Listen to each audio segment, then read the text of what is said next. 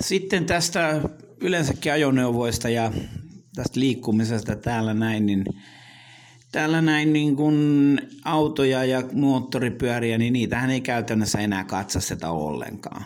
Eli jokainen huoltaa, jos on huoltaakseen. Ja täällä näkee usein aika mielenkiintoisia virityksiä tuolla liikenteessä. Eli senkin takia kannattaa olla, täällä saa niin kuin olla aika varuillaan koko ajan. Ja monesti tieto on huonokuntoisia. Täällä on näitä tämmöisiä hidastustöyssyjä joka paikassa. Kameravalvontaa, tutkia, niitä on vaikka kuinka paljon. Ja toisin kuin Suomessa, niin kameravalvonnassa täällä niin ei tarvitse tunnistaa kuljettajaa. Eli on ihan sama kuka ajaa autoa, auton rekisteriin merkitty omistaja kautta haltija saa sakon. Ajo sitä autoa kuka tahansa. Ja se sitten vasta onkin show, kun sitä yrittää sitten siirtää sitä niitä pisteitä, kun täällä on semmoinen pistejärjestelmä, että jos 20 pistettä saa vuoden aikana, niin silloin menee kortti hyllylle ja joutuu, joutuu äh, ikään kuin tekemään semmoisen kokeen. Ja mullehan kävi sillä että mulla oli yksi amerikkalainen kaveri täällä ja mä en tätä ymmärtänyt, että mä en niitä pisteitä ulkomaalaiselle saa. Että vaikka kaveri sakot maksokin, niin mulla meni kortti kuukaudeksi hyllylle siitä hyvästä, että olin lainannut autoa kaverille. Eli nykyään, nykyään sitten se systeemi onkin se, että jos joku tänne tulee, niin jos haluaa auton, niin vuokraamosta onnea vaan osallistujille, koska itsellä ei ole todellakaan varaa, varaa päästää korttia hyllylle. Ja se, sitten se kaikki maksaa kuitenkin, että sitten ne uusita kokeet ja kaikki, siinä on kauhean hässäkkä, pitää kaikki tehdä moneen kertaan, niin, että saa kortin takaisin. Ja tosiaan niin se, mikä ei minun ja ei varmaan kenenkään muunkaan suomalaisen oikeuskäytäntöön mene, että, että niin kuin ajoneuvo ja ajo, ajoneuvorekisteriin merkitty omistaja on aina vastuussa kaikesta.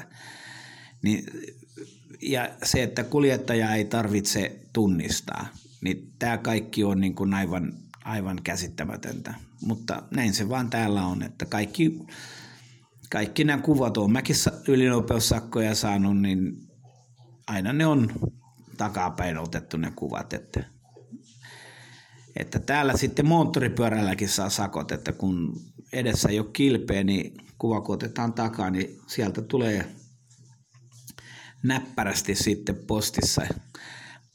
Aina silloin tällöin.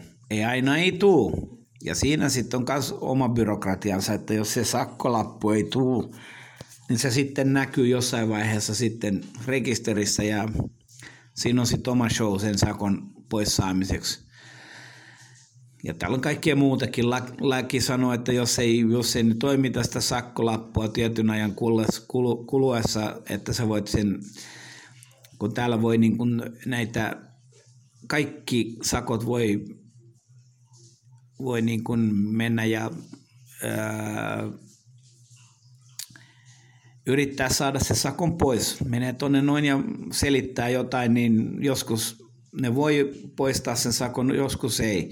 Mutta jos se, siinäkin on tietty aika ja jos ei sulle ole tullut mitään ilmoitusta, niin se on silloin niin kuin Brasilian lajin vastainen, että he eivät ole sulle sakkoa toimittaneet, niin sen pitäisi, se pitäisi saada poistettua ilman mitään sen kummempaa, mutta ei sekään täällä toimi. Että täällä nämä lajit on vähän tämmöisiä, että yleensä kun mitä pitää kunnalle, kaupungille, valtiolle maksaa, niin vaikka sulla olisi mikä, mitä oikeuksia, niin kyllä ne aika äkkiä käy niin, että ei, ei ole mitään, mitään oikeuksia.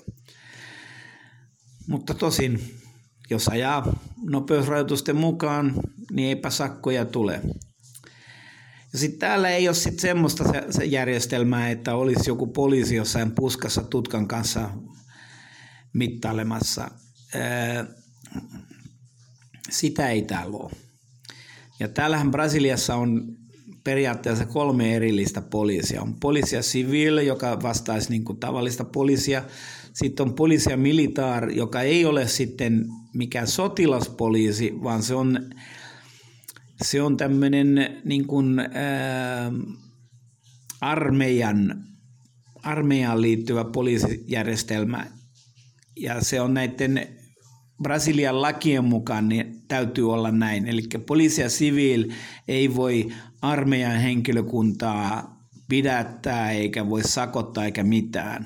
Sitä varten on poliisi ja militar, joka sitten täällä on varsinainen se poliisi, poliisi joka täällä joka paikassa näkee. Ja sitten vielä on poliisi ja federal, koska tämä ei ole mikään, tämä on tämmöinen vähän samanlainen öö, järjestelmä kuin Yhdysvalloissa, eli tämä jokainen osavaltio on oma, oma niin kuin itsenäinen yksikkönsä, niin sitä varten tarvitaan poliisi ja federaali, joka niin kuin toimii koko maassa. Ja niitä löytyy sitten, poliisi ja federaali sitten hoitaa kaikenlaisia tämmöisiä niin kuin hallinnollisia asioita, passiasioita ja maahanmuuttoon liittyviä asioita. Samoin valvoo sitten, sitten niin kuin kaupunkien ulkopuolella olevia näitä pääväyliä, eli kaikkia näitä, kun mennään osavaltiosta toiseen, niin näillä isommilla teillä, niin sen valvonta kuuluu poliisi federaalille. Mutta näistä kukaan ei varsinaisesti mitään tutkia käytä, eli ei ole sitä semmoista tutkavalvontaa. Ja, ja tuota noin, niin, ää, ainoa, joka, jolla on nykyään vähän paremmat laitteet, on nimenomaan poliisi ja federaal, eli ne valvoo aivan älyttömiä ylinopeuksia noilla isommilla väylillä. Ja ne tekee sitä eri keinoin. Niillä on lasertutkija ja sitten niillä on, niillä on droneja, joilla ne kuvaa ilmasta, että jos ihmiset esimerkiksi ohittaa keltaisella viivalla, niin niillä on sitten videokuva ja sitten sut pysäytetään seuraavassa, kun radan varrella on näitä poliisia federaalin tämmöisiä pisteitä, niin ne, ne ottaa sut sieltä junosta ja lyö sakon käteen. Ja ne on niin isoja sakkoja. Ne on sitten niin kuin tuhat, toista tuhatta reaalia jokainen tämmöinen isompi rike, minkä tuolla noilla isoilla väylillä jos tekee. Ja täällähän sakot ei sitten ole kuitenkaan sitten niin kuin tuloihin liittyvät. Eli täällä on joka rikkeelle on määritelty sakkoja jokainen maksaa sitten saman summan. Eli ne, joilla sitten sitä rahaa on, niin niitä ei paljon purista. Ja ne, joilla sitten ei ole, niin niillä on sitten vähän, se vähän tuntuu vähän enemmän taskussa. Ja sitten täällä on tämmöisiä, tämmöisiä niin kuin ratsian tapaisia juttuja, mitä poliisi tekee liikenteessä. Eli ne ne pysäyttää ja ne tota, tarkastaa, että kaikki paperit on kunnossa ja kaikkea tämmöistä. Nyt en, täällä kun ei ole katsastusta enää, niin sitten on tämä katsastusviranomaisten kanssa, ne tekee myös tämmöistä katsastusvalvontaa. Eli ne liikenteessä valvoo, että renkaat ja autot on noin yleisesti ottaen toiminnassa. Mutta silloin kun tällä katsastuskin oli, niin eipä täällä paljon, paljon mitään autosta tai moottoripyörästä tutkittu, että katsottiin, että valot, vilkut, tuliossinpyyhkiä toimii, äänimerkki ja siinä sitten olikin. Ei ollut mitään tämmöistä, että kun mennään katsastukseen, että tutkitaan, että toimiiko alusta, onko iskuvaimitimet kunnossa, onko ohja- ohjauksessa klappia, toimiiko jarrut ei mitään sellaista. Ja sitten semmoinen häthätään tehdään, tehtiin semmoinen niin kuin päästöt, päästöt öö, se tutkimus, mutta sekään, koskaan ei ole yksikään auto mulla jäänyt katsastuksessa kiinni siitä, että päästöt ei olisi ollut mukaan kunnossa.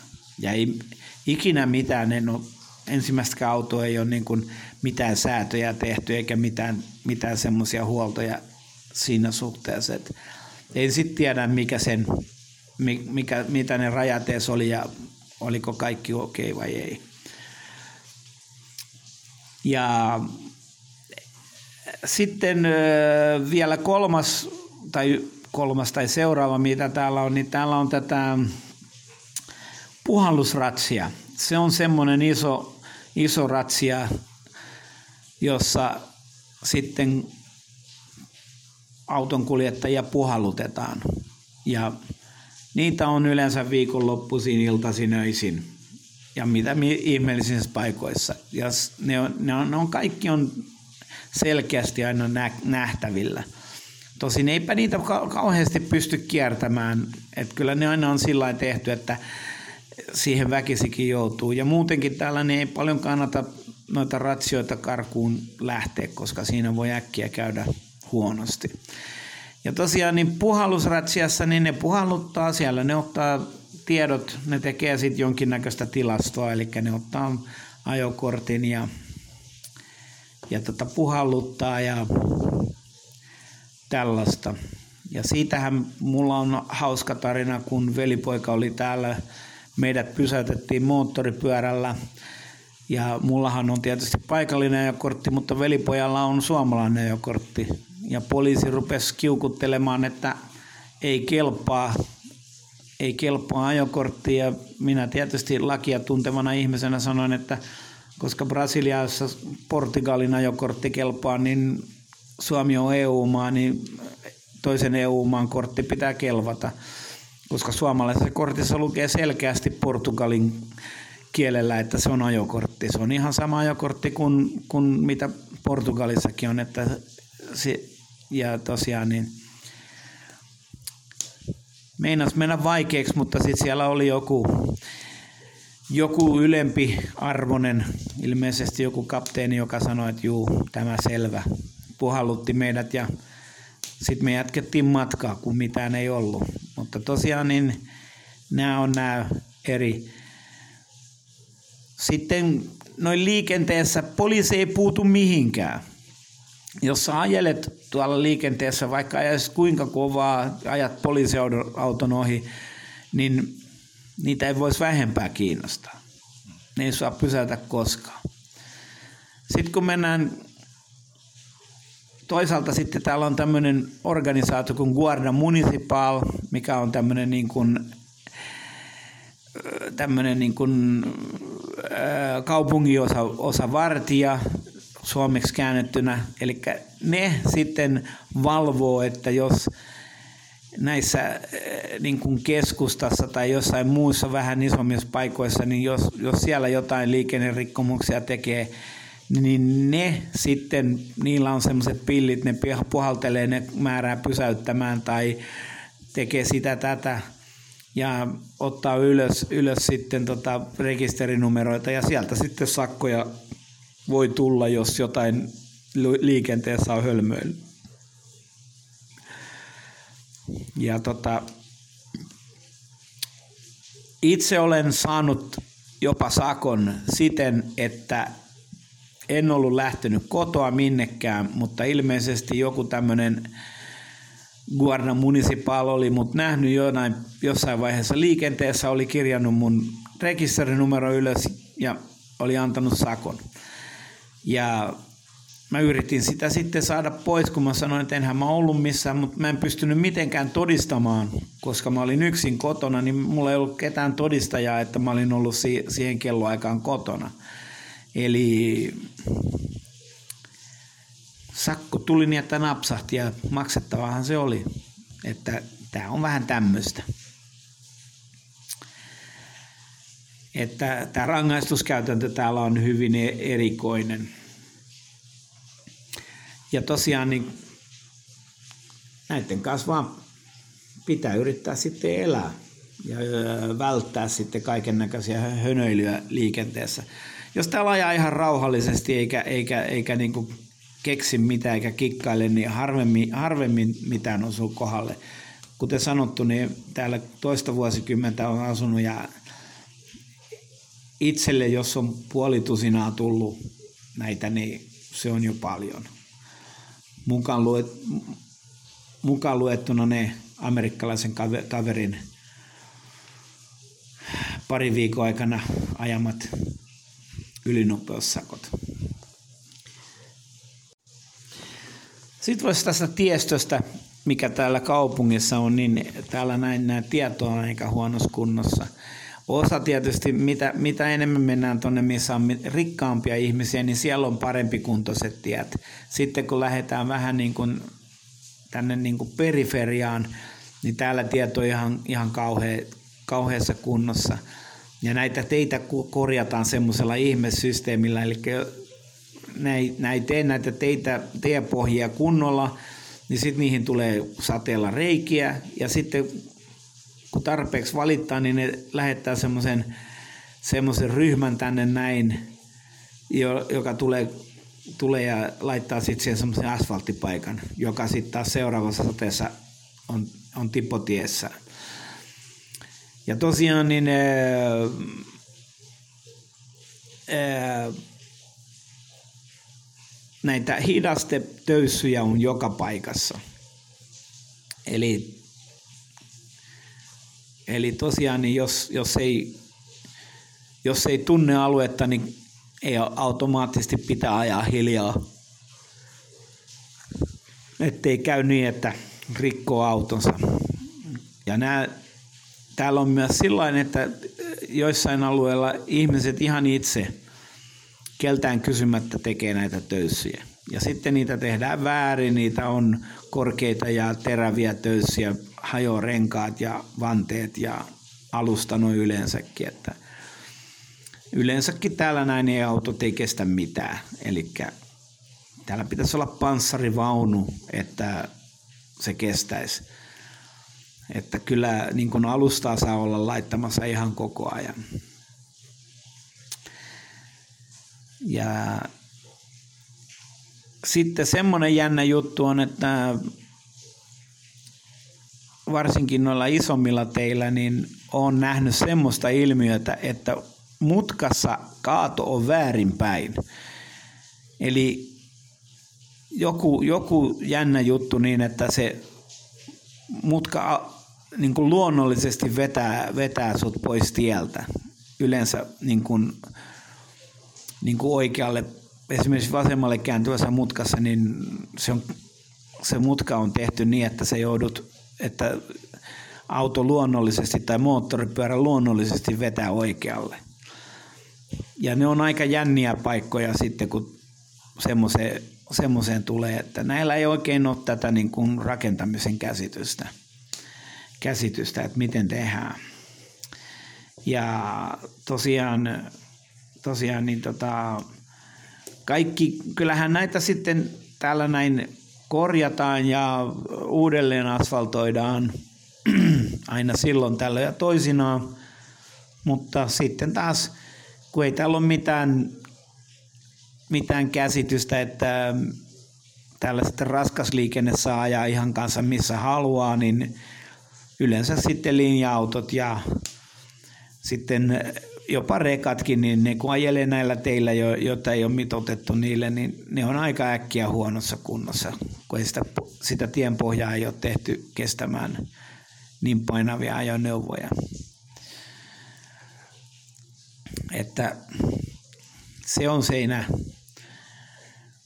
Niin sanotut moottoritiet on yleensä ihan hyvä kuntoisia pystyy, pystyy hyvin ajamaan, että jos lähtee toiseen kaupunkiin.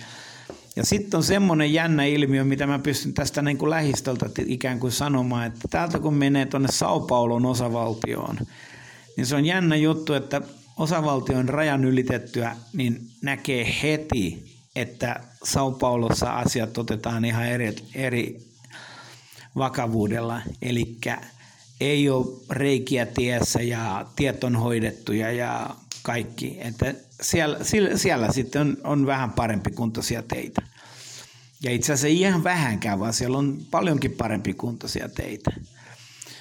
Mutta nämä vaihtelee aina näin ja itse esimerkiksi, niin mulla joku seitsemän vuotta sitten niin olin onnettomuudessa moottoripyörällä, koska, ja se tapahtui tuolla Minas Geraisin osavaltiossa, niin eh, siellä oli keskellä tietä jumalaton reikä mutkassa. Ei ollut mihinkä mennä. Nopeutta oli sen verran, että ei, ei pyörä ei saanut pysäyttämään ja yritin ajaa siitä, siitä, tota, siitä kuopasta yli, niin katkes, katkes semmoinen joku luutosta kädestä ja pyörän lunastukseen ja mies sairaalaan. Eli täällä saa tosiaan olla hereillä, varsinkin pienemmillä teillä kulkiessa, että niillä ei ole, näillä ei ole niin kuin mitään, mitään käsitystä, käsitystä, minkälaisen vaaran nuo asiat voi aiheuttaa joillekin kulkijoille täällä.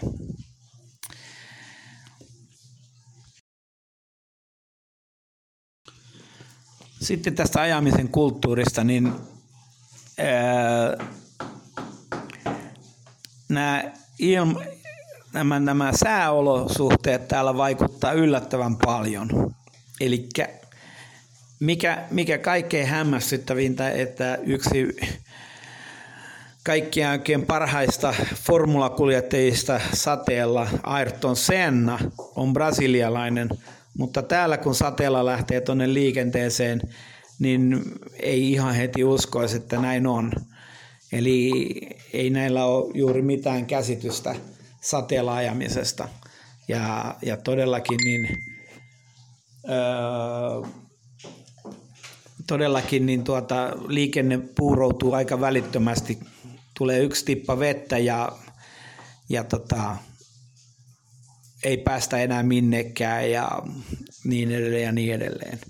Toki se tosiasiakin, että autoja ei katsasteta eikä huoleta eikä pidetä kunnossa samalla lailla. Osalla on, ei ole se renkaissa mitään kuviota enää ja niin edelleen, niin edelleen. Niin se varmasti myös vaikuttaa siihen, että eipä nyt sateella kovin kovaa voi ajaa. Ja Mä oon aika varma, että täällä näiden esimerkiksi renkaiden materiaali on eri kuin mitä, mitä pohjoisessa, koska täällä on kuuma, niin ne, ne täytyy olla eri, eri, erilaiset kumit, niin ne ei sateessa toimi. Että olen mä sitäkin huomannut, että kyllä sateessa no, vähän on liukkaama oloset, oloset, mutta tietysti mitä nyt yksi pieni sade on suomalaiselle, joka on oppinut ajamaan räntäsateessa ja jäässä. Eli täysin yhdentekevää. Että se on, se on jännä, jännä juttu. Sitten toi, toi, toinen, mikä täällä sitten tietysti kanssa aika helposti aiheuttaa, niin on auringon nousu ja auringon lasku. Eli en tiedä miksi, mutta ihmiset eivät osaa tai halua käyttää esimerkiksi aurinkolaseja nähdäkseen paremmin näissä olosuhteissa. Eli vähän niin kuin omituisen, omituisen olosta niin kuin allekirjoittaneen katsontakannasta katsoen. Ja tosiaan niin yhä pitää muistaa sitten se, että otetaan se, otetaan se egoismi, mitä näillä on, että, että minä ensin ja siihen sitten kaikki nämä tilanteet, nämä olosuhteet siihen, niin aika, aika mielenkiintoinen kokonaisuus. No, sitten voisin sen verran tuossa vähän niin ottaa e- esiin, että miten täällä moottoripyörällä ajetaan. Eli täällä näin niin moottoripyörät noi on niin kuin joka paikassa, niitä on eri kokoisia, mutta suurin osa moottoripyörissä täällä on koko luokkaa 125-200 kuutiota. Pieniä pyöriä, näppäriä YMS, YMS. Ja tosiaan niin näiden pyörien, pyörillä ajavat, niin ne ei piittaa niin kuin liikennevaloista pätkääkään. Ei käytetä kypärää, ei käytetä, ajetaan, ajetaan shortseissa ja varvastossuissa ja kaikki on yhden tekevää ja tosiaan niin näille sitten sattuu ja tapahtuu.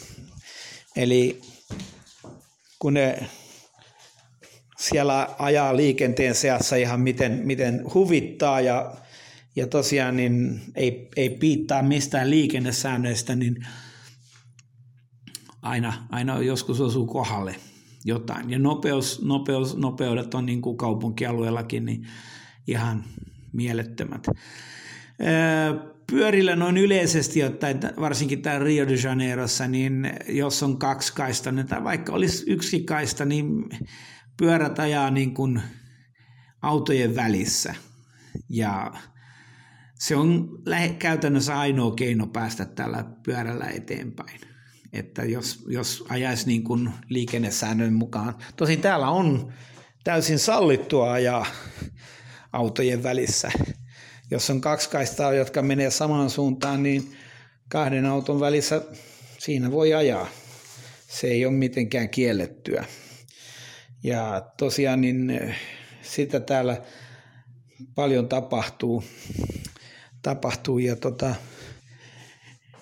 eh, monet, kun eh, auton, autolla ajavat, niin ovat täysin tästä tietoisia, koska täällä on niin paljon tämmöisiä moottoripyörä lähettejä, jotka toimittaa kaikenlaista tavaraa paikasta A paikkaan B, niin tota, jos sitten tämmöisen kanssa kolaroi jossain liikenteessä, niin siinä on äkkiä toistakymmentä moottoripyörää ympärillä kyselemässä, että mitä täällä tapahtuu. Että siellä voi tilanteet kanssa äkkiä kuumentua. Ja mutta moottoripyörällä itsellä on iso, isompi pyörä, mulla on Harley Davidson tuommoinen vielä kaiken kaikkiaan suurimmasta koko luokasta, niin tota, sillä ei ihan niin näppärästi tuolla enää mennäkään. Ja tosiaan niin itse kun lähtee liikenteeseen, niin kyllä mä koko ajan siihen tyyliin ajan, että mä ajattelen, että että se on se oma henki kuitenkin sen verran tärkeä, että hyvin, hyvin varovasti on liikenteestä, ei, ei mitään äkkinäisiä liikkeitä ja muuta tämmöistä, että tunge, ei tunge itsensä semmoisiin väleihin, mi, mihin ei mahdu. Tai että näkee, että esimerkiksi auton kuljettajalla, että yrittää pysyä poissa näistä sokeista pisteistä – Mutta muutenhan sitten pyörällä ajaminen täällä on erittäin mukavaa. Tänään tosi sataa, mutta yleensä kun ei sada, niin täällä pystyy vuoden ympärinsä kulkemaan ja se on näppärä, näppärä laite täällä näin, näissä ruuhkissa. Jos ei nyt aivan tuonne keskustaan mene, missä ei niin kuin mahdu sitten edes niillä pienemmilläkään pyörillä kulkemaan minnekään. Et silloin kun siellä liikenne pysähtyy, niin siellä ei pääse kuin jalan. Joo, ja tosiaan niin se on,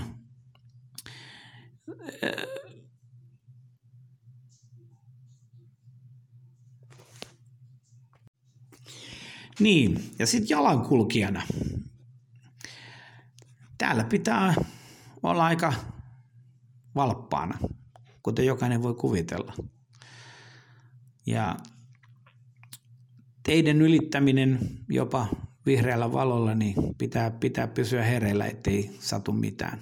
Varsinkin kun muistaa, että neiden autojen välistä voi joku hujauttaa moottoripyörällä siitä ohi ja ajaa päälle. Jalankulkijat tietysti kulkee bussilla. Täällä näin niin kuin,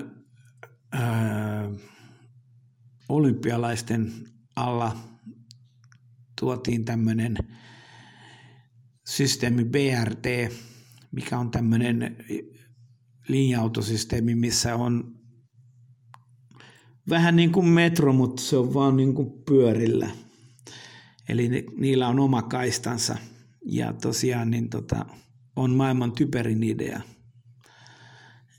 siinä ei ole kapasiteettia kuljettamaan ihmisiä samalla lailla kuin raideliikenteellä olisi.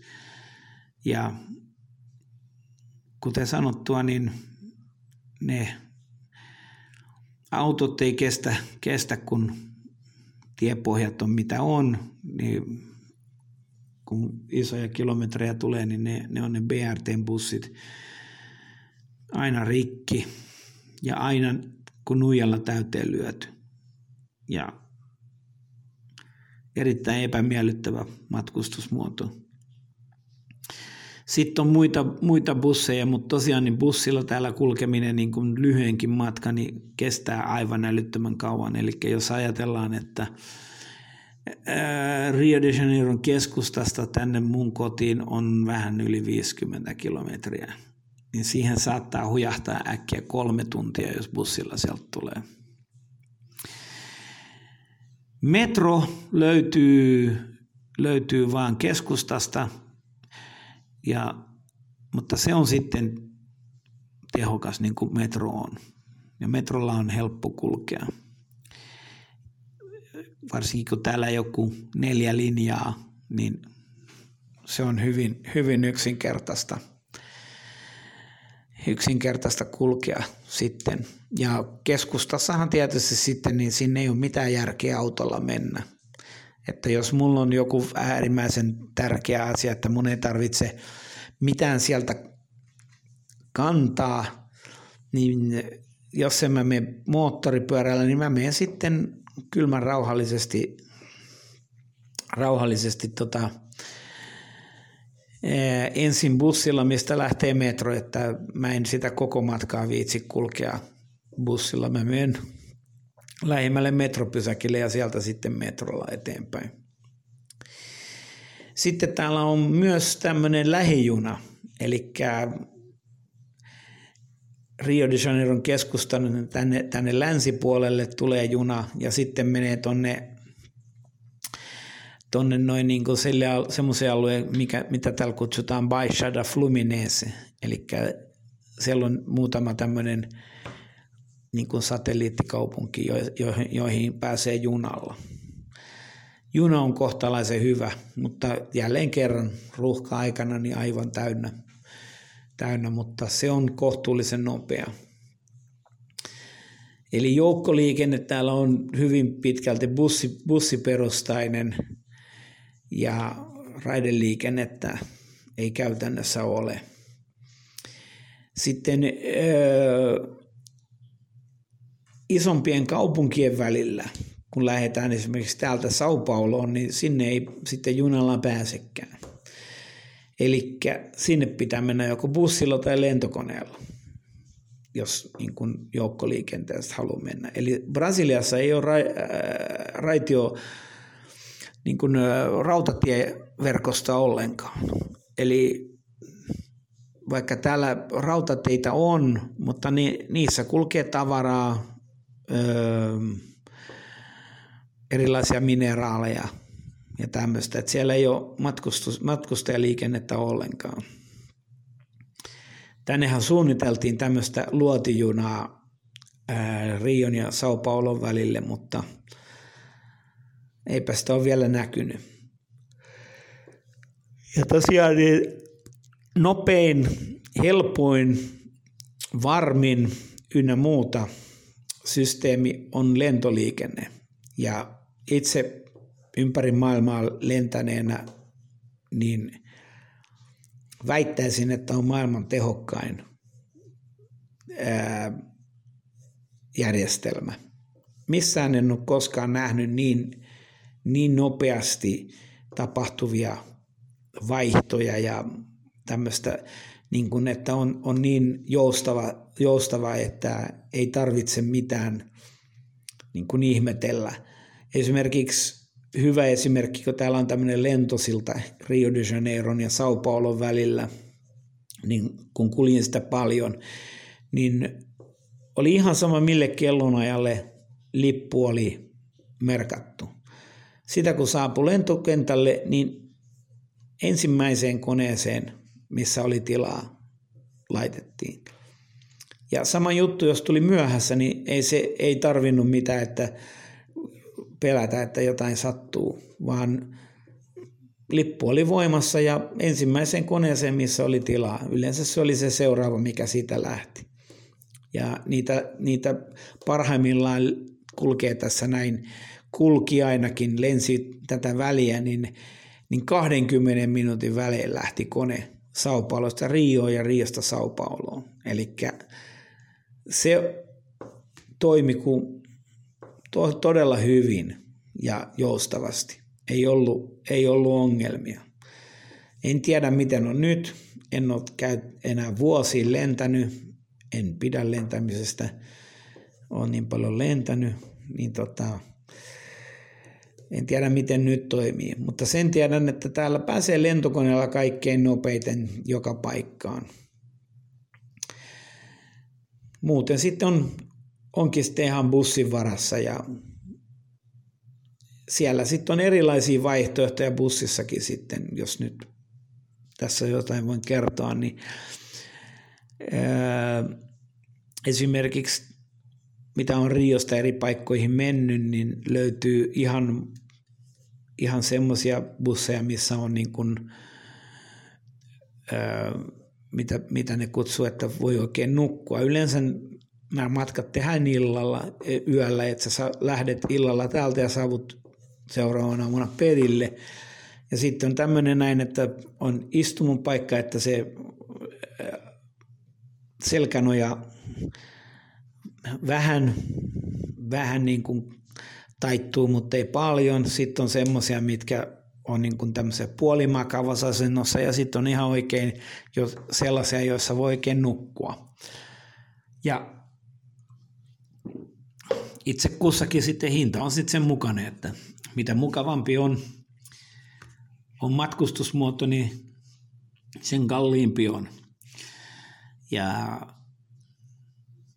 busseissa on yleensä tarjolla vettä ja tämmöistä, ei mitään syötävää kyllä ole, mutta vettä, vettä löytyy, se kuuluu matkahintaan, sieltä voi juoda, juoda sitten, hakea sieltä semmoisesta kylmäkaapista vettä. Vessathan niissä tietysti on, pakkohan on olla, eihän siellä missään voi pysähtyä sen takia, että jonkun vessaan päästä, täytyy päästä. Ja tosiaan niin ne on sitten äärimmäisen tehokkaasti ilmastoituja. Eli jos joku bussiin täältä pitkän matkan bussiin lähtee, niin kyllä kannattaa varustautua jollain lämpimillä vaatteilla, koska muuten käy äkkiä niin, että tulee kylmä. Itsekin olen sen kokenut, että ulkona on 30-40 astetta lämmintä ja sitten bussissa on bussissa on sitten tota, on, on tota Rovaniemen keskilämpötila, eli siellä lähempänä nollaa. Et siellä on todella kylmä, eli kannattaa semmoiset vaatteet, vaatteet ottaa päälle, että siellä ei niin kuin palellu. Ja tosiaan niin ihan, ihan mukava, mukavia ne bussit on, hyvin varusteltuja – että niillä pääsee, pääsee ympäri maata kulkemaan. Hinnoista en osaa sanoa juuri mitään, että niin vähän kuljen, että ei, en, en tiedä, että paljonko maksavat. maksavat. Että semmoisia, nämä on nämä Brasilian liikennesysteemit täällä näin, näin niin kuin allekirjoittaneen näkökulmasta katsottuna. Että kyllä täällä pärjää ihan, ihan mukavasti, mukavasti näiden kanssa tulee toimeen. Joskus silloin tällöin toisinaan tuolla menee hermot, kun ei ajeta tai jos kiilataan siellä tai muuta sellaista, mutta, mutta tosiaan niin kyllä vähän on pakkokin tulla toimeen näiden kanssa, että eihän tässä muuten mihinkään koskaan pääsisi. Itsellä, itsellä tosiaan niin mun kaikkein eniten kuljen moottoripyörällä yksinkertaisesti sen takia, että se on kaikkein kätevin liikuntamuoto täällä kuitenkin. Ja jos me jonnekin lähden jonnekin pidemmällekin, niin mieluiten mä pyörällä menen sitten. sitten. Ja tosiaan niin se on yleensä mä jaan, jaan jonkun, jos mä menen johonkin kauemmas, niin semmoisiin kahden tunnin, kolmen tunnin pyrähdyksiin, eli aina silloin yleensä ajaa jonkun tämmöisen parin tunnin, kolmen tunnin pätkän, sitten käy tankkaamassa ja vessassa ja mitä kaikkea syömässä, kaiken näköistä tämmöistä näin. Näin, mitä joutuu tai saa, tulee te, tehdä. Ja useimmiten minne ikinä on menossakin, niin on ne jo ne valmiit paikat, tunnen, tunnen jo ne, missä pitää pysähtyä tankkaamaan ja missä pitää pysähtyä tekemään mitäkin. Että se on se, miten itse toimin, toimin täällä. Toki sitten autollakin kuljetaan, mutta se on lähinnä autolla tulee ajettu tässä jossain lähi, lähipaikoissa tämmöisiä sateisella säällä ja jos jotain menee ostamaan, että joutuu tuomaan tänne kotiin jotain, niin totta kai se on autolla mentävä. Ei tuossa pyörässä nyt kovin isoja tavaramääriä kuljetella. Joo, se olisi sitten ehkä siinä, mitä mulla olisi tästä asiasta sanottavana. Öö, mä tässä mietin, jos mulla olisi jotain muita, muita ideoita, kun on tästä tätä maailmaa kierretty, niin toki voisin miettiä, mutta katsotaan. Mä tässä mietin ja jos jotain mieleen tulee, niin laitan tulemaan siihen asti. Ja jos tosiaan niin jotain palautetta on kysymyksiä, niin laittakaa tulemaan, niin mä voin kertoa enemmän. Ja tosiaan niin siihen asti ei muuta kuin palellaan.